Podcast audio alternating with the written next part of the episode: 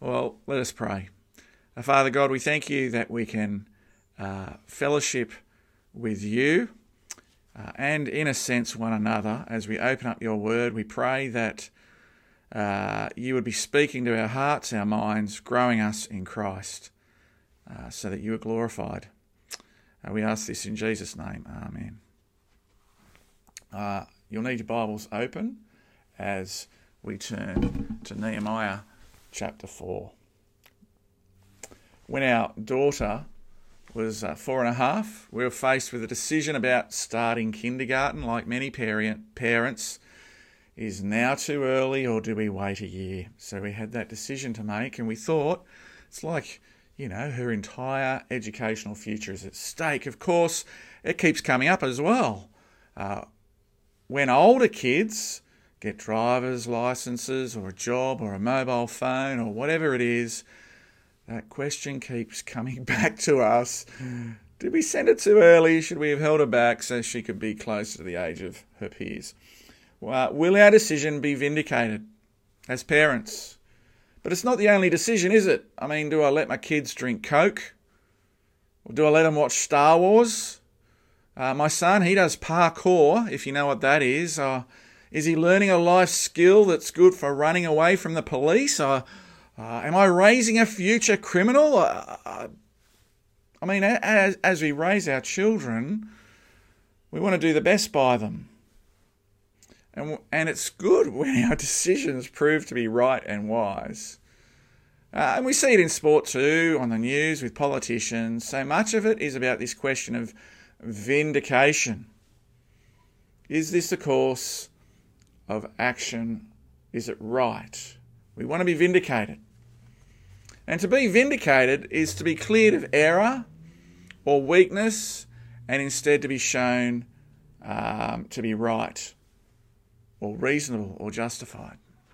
I mean, vindication, is there anything better? Uh, here we are in Nehemiah. Last week we asked, will Nehemiah be successful? Will his hope of, in the covenant promises of God, will they be vindicated?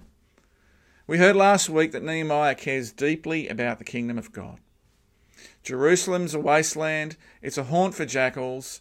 He's in grief about that, but he has uh, the king of Persia's approval to set about rebuilding Jerusalem's walls 1300 kilometres away from Persia. And so we go, yeah, go you good thing, right? Go you good thing, Nehemiah. But opposition looms. And so our question today is sharpened a little because it's not so much now will Nehemiah be successful. Uh, with this taste of opposition, it, it nuances the question to will Nehemiah be vindicated? There's opposition there in chapter 2. You can see it. It starts in verse 10, I think, and verse 19 it pops up. We picked it up at chapter 4. Chapter 4, Sanballat, Tobiah. Uh, that's external opposition from neighbouring provinces. Uh, they're out to cause strife. And we heard that in the reading that I read out for you. Uh, did you notice verse 7? We'll have a quick glance at verse 7 of chapter 4. Sanballat, Tobiah, the Arabs, the Ammonites, so the crowd's getting bigger, uh, and the people of Ashdod now uh, heard that the repairs to Jerusalem walls had gone ahead uh, and that the gaps were being closed, they were very angry. They all plotted together to come up and fight against Jerusalem and to stir trouble up against it. Or verse 11 Our enemies said, Before they know it or see us, we'll be right there among them and we will kill them and put an end to their work. What lovely neighbours that uh, Nehemiah has. Opposition, who enjoys it? Surely nobody. Who here goes looking for a fight? Surely nobody. Surely. It's nauseating. Uh, notice the weapons of opposition include ridicule, anger, insults, threats, scheming, and strife.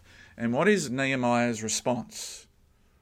Well, he's going to do what he's done all along since chapter 1. He's, he's going to pray. Here, opposition arises. Nehemiah responds in prayer. Uh, it's a salty prayer, though, isn't it? Uh, verse 4 Hear us, O God, for we are despised. Turn their insults back on their own heads. Give them over as plunder in a land of captivity. Do not cover up their guilt or blot out their sins from your sight. Wow. Salty prayer. Hear us, O God. Eh, we need to remember the prospect of peace and reconciliation is not on view here. These are violent enemies of the kingdom of God. And like many Psalms, this is a prayer of vindication. Vindicate us, God. They're coming at us. They are your enemies and ours. Uh, verse 9 is another example. But we prayed to our God and posted a guard day and night to meet this threat. Nehemiah is a prayerful leader. This is a great encouragement to us. And so here's a side note on prayer, if I may. Uh, see, his prayerfulness is married with action. He prays about the threat. He commits it to God, big ticks. But it doesn't mean that Nehemiah just sits back and does nothing because, you know, God's got this. no way. Uh, look at verse 16. From that day on, half of my men did the work, while the other half were equipped with spears, shields, bows, and armour. The officers posted themselves behind the people of Judah, who were building the wall. Those who carried materials did their work with one hand and held a, he- a weapon in the other, and each of the builders wore his sword at his side as he worked. There it is. They stay on task, they are focused, and they prepared for anything. Uh, they're still responsible for building, they're still responsible for defending themselves. And here's, here's the thing do we think that when we entrust things to God in prayer, that it somehow absolves us from further responsibility and action? I mean, who would ever say to Nehemiah in these circumstances, hey, hey, Nehemiah, just let go and let God? Who would say that to Nehemiah? Don't worry about it. God's got this. And so then I, the question then is is this something that we do? Is this something that we see with evangelism? Does it work like this? We know our family and friends need Jesus, and so we rightly pray our socks off for our family and friends that they'd know Jesus. But when God provides us with the opportunity to speak, to witness, to act, to, to say something, to speak into that uh, situation, to be an answer to our own prayers, we don't come at it. Oh, but I prayed. And so that becomes an excuse. How does that work? Or maybe it's perf- personal conflict. We pray about personal conflict. But if it's appropriate, have we sought out the other person that we're in conflict with? Oh no, but I prayed about it. Do you see? Do you see the issue? Well, feed the hungry, care for the poor? Oh no, no, no, but I didn't give them anything to eat, but but I did pray about it. Just let go and let God, right? Do we forget that we are the body of Christ? We are joined to Him. We are about His work and His kingdom. Do we believe Christ is present in and through His people as we speak, as we serve, as we pray, but also as we act? We now shine the light of His love on our community as we embody Christ. Surely. And so prayer and action isn't one or the other, it's both. Here it's both for Nehemiah as he counters opposition. And so that's the side note done. On the question of vindication, how's Nehemiah looking? Is he looking okay? What do you think? He's looking all right, I think. But if things were tough on the outside, chapter 5 reveals threats on the inside. In chapter 5, we will meet people inside the walls uh, who are hungry. There is social and economic drama. Uh, and like any crisis, there are some people taking advantage for their own gain. And so, for example, in chapter 5, whatever the foreigners did to God's people, Nehemiah's people, it seems that the wealthy among them are doing it to their own now. Jewish slaves are purchased back from foreigners by Jewish businessmen, but the slaves are not redeemed and set free. No, they're still slaves. Um, our guys are doing what those guys did, but it's actually our guys are charging interest as well. They're charging interest, they're loading it up. And so, verse 9, Nehemiah calls them out. Taking on the money he is. Taking on the money is a bold thing to do, unless, of course, you fear God more. So we have two chapters. Chapter 4, external threats. Chapter 5, internal threats. Which brings us to chapter 6. And in chapter 6, both the external threats and the internal threats come together. If you read through chapter 6, you will see that Sanballat and Tobiah are in cahoots with nobles and prophets and the like and they try and set a, a, trap. They play this he said, she said kind of um, childish kind of game in verses 5 to 7 of chapter 5. And Nehemiah, I mean, it sounds like schoolyard, schoolyard stuff, uh, but I kind of love Nehemiah's response. And he says in uh, chapter 6, verse 8, Nothing like what you are saying is happening. You are just making it up out of your own head. I, I just think that's just fantastic, isn't it? Nothing like you say is happening. You're making it up out of your own head. Wow. Um, it reminded me of a time when I was a much younger man, uh, and I said this to our then minister. I said, "Hey, uh, there's opposition to this. There's opposition to these ideas and these plans. People are saying this and that. And the minister replied, Adam, have you heard the story about the rabbit? No. Tell me about the rabbit. He said, Well, the rabbit's out in the field, frolicking in the sun. But the rabbit stopped. He put his ears up to listen. And that's the end of the story. And I'm like, well, what, why? What happened to the rabbit? What happened to the rabbit? And he said, Well, the rabbit got shot through the head. Do you see his point? when people are out on the hunt and they've got you in their sights, don't entertain their rubbish. Don't stop and listen. If it's vacuous threats like this, don't stop and listen. Take Nehemiah's lead. Uh, this is a great lesson in gossip and how we respond, isn't it? Not just for pastors, for all of us. The encouragement is just keep being faithful to the Lord and being about his kingdom. So, opposition is not a new thing for the people of God. Uh, opposition is not a new thing for the people of God. We see that here in these chapters, both inside and out. Think about Noah. He had outside opposition. People laughed at him. But then, even after the, the, the flood and the deliverance, there was inter, internal turmoil as well, wasn't there? Uh, you think about Israel's judges, uh, Israel's kings. They had problems from external enemies, nothing new there. They had problems within as well, didn't they? Uh, prophets, they're the same. Uh, and then we get Jesus. Jesus, the ultimate kingdom man.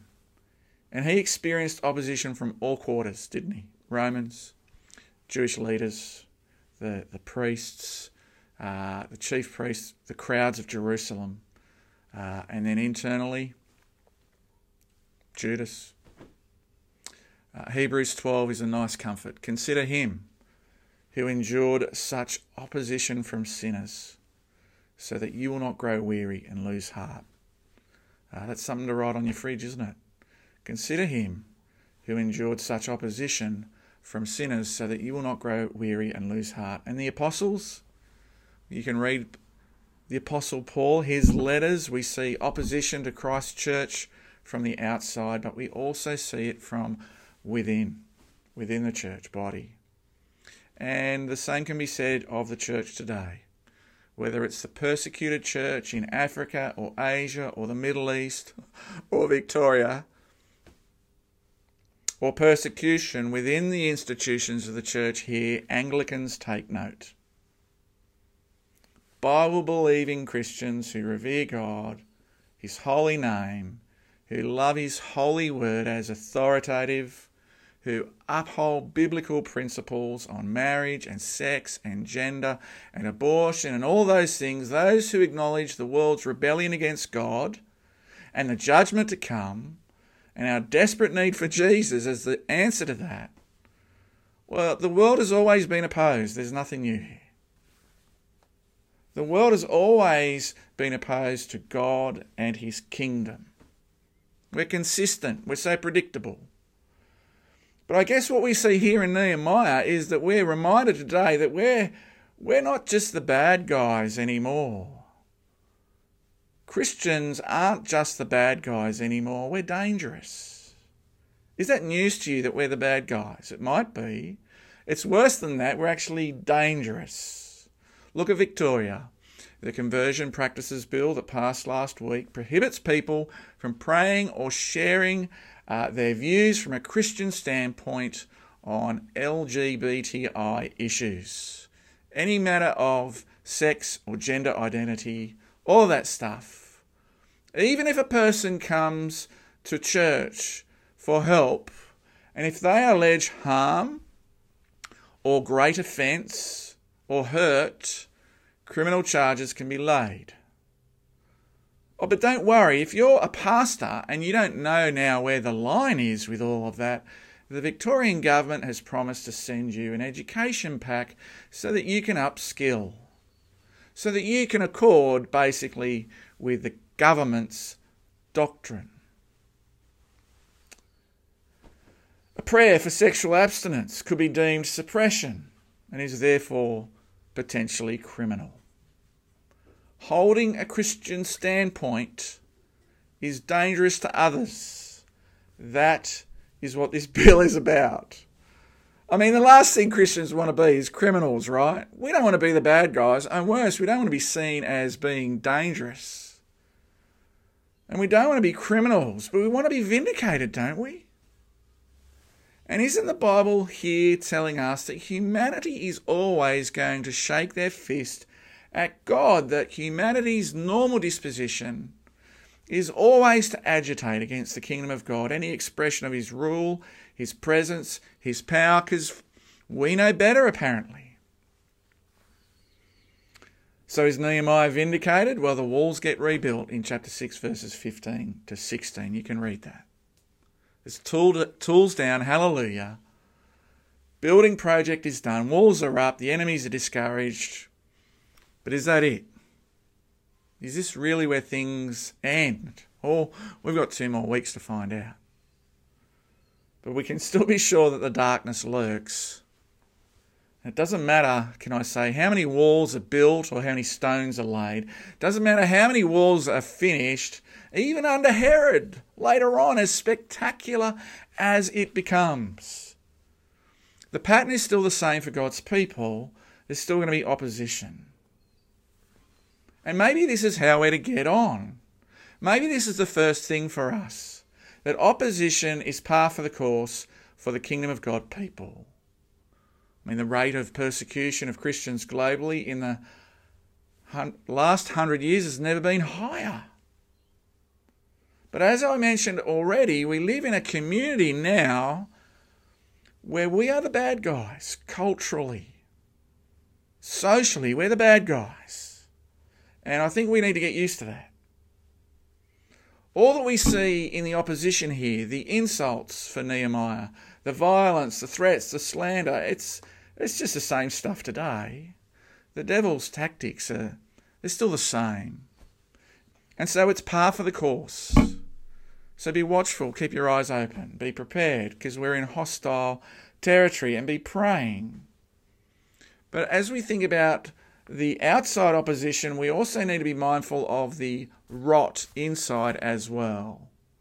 And the rot inside comes institutionally when our institutions depart from the authority of God's word. Hello, Anglicans.